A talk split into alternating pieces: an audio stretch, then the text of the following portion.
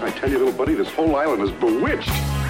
Just a castaway, island lost at sea. Now I'm stranded on my own. Stranded far from home. But come on. You remember, we were shipwrecked together. Stranded, I'm so far from home. Stranded. Welcome to this bonus episode of Sound Opinions. I'm Jim DeRogatis. My co-host is Greg Kot. And if you want to be the first to hear these bonus podcasts, become a Sound Opinions member on Patreon, like Theo Polly. We so appreciate your support, Theo.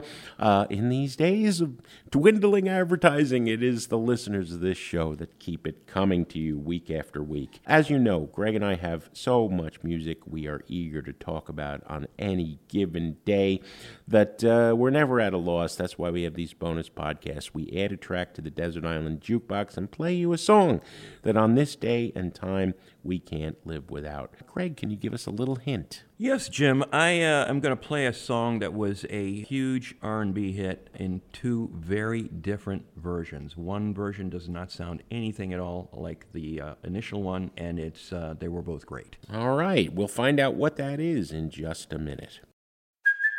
Hey, it's Kaylee Cuoco for Priceline. Ready to go to your happy place for a happy price? Well, why didn't you say so? Just download the Priceline app right now and save up to 60% on hotels. So whether it's Cousin Kevin's Kazoo Concert in Kansas City, go Kevin, or Becky's Bachelorette Bash in Bermuda, you never have to miss a trip ever again. So download the Priceline app today. Your savings are waiting. Go to your happy place for a happy price. Go to your happy price, Priceline. Welding instructor Alex DeClaire knows firsthand how VR training platforms like ForgeFX can help meet the demand for skilled workers. Anywhere you go look, there's going to be a shortage of welders. VR training can help welding students learn the skills they need to begin and advance in their career. The beauty of virtual reality is it simulates that exact muscle memory that they need. Explore more stories like Alex's at meta.com/metaverseimpact.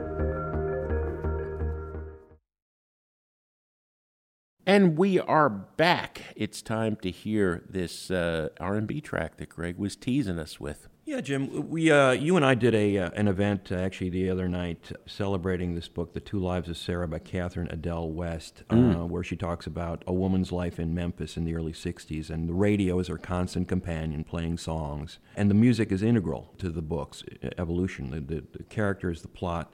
The music is sort of like a soundtrack in your head, and she actually compiles a playlist, I think, of the songs that are in the record, which is amazing. Highly recommend the book, The Two Lives of Sara, Catherine Adele West, and I highly recommend the soundtrack. She drew me back to One Mint Julep, a track that I've always loved in the incarnation by Ray Charles, which she plays.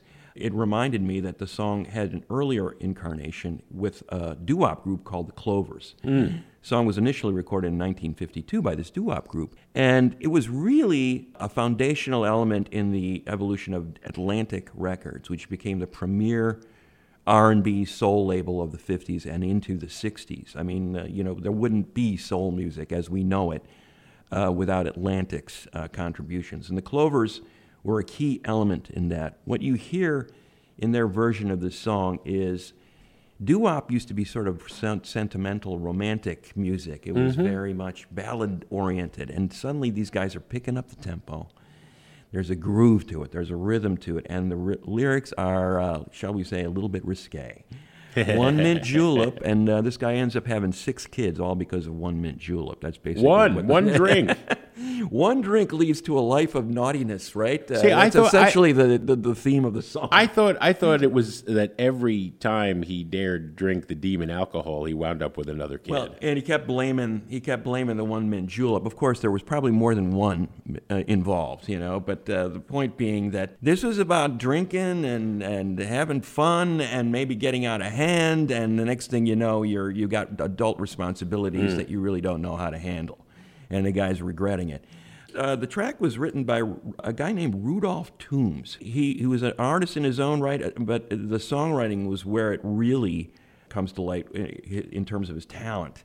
He was one of Ruth Brown's primary songwriters. Ruth Brown had a ton of hits in the 50s.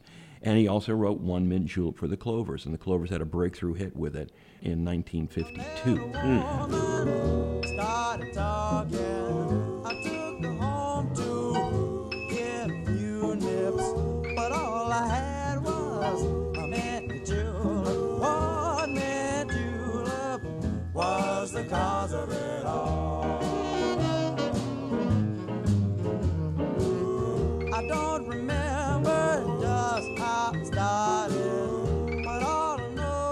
Ray Charles loved the song. He was on it. He was signed to Atlantic Records the year after this song was a hit. And, Ray basically took gospel, secularized it. They started calling it soul music, thanks to Ray Charles' remarkable voice, piano playing, songwriting. He was just a genius on all levels. In 1961, he once again proved his genius by inventing the jazz soul genre. He was extremely influential on jazz musicians in the 50s and into the 60s, where they started incorporating, the jazz world began incorporating soul grooves into their music because of what Ray was doing with R&B at the time. And in 61, he recorded the album Genius Plus Soul Equals Jazz. He basically laid it all out. We can do this. We're merging these art forms just the way I merged gospel with R&B to create soul. Let's do it the same thing with jazz and soul. We've got something here. There's something cool about it.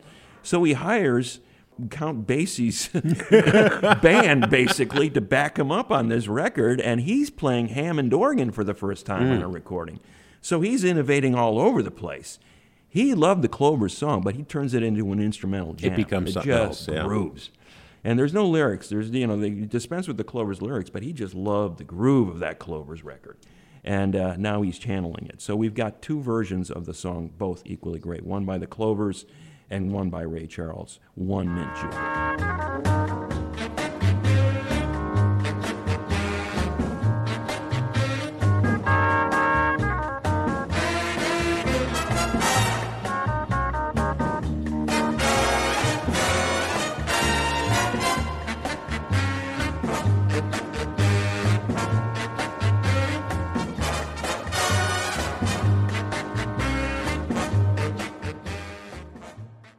That's a twofer of bonus podcast DIJ. So you need two quarters, instead of just one.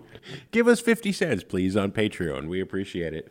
Good choice, Greg, and a fascinating story. Sound Opinions, as always, is produced by Alex Claiborne, Andrew Gill, our associate producer, Sol Delgadillo, and our Columbia College intern, Max Hatlam. Social media is handled by Katie Cott.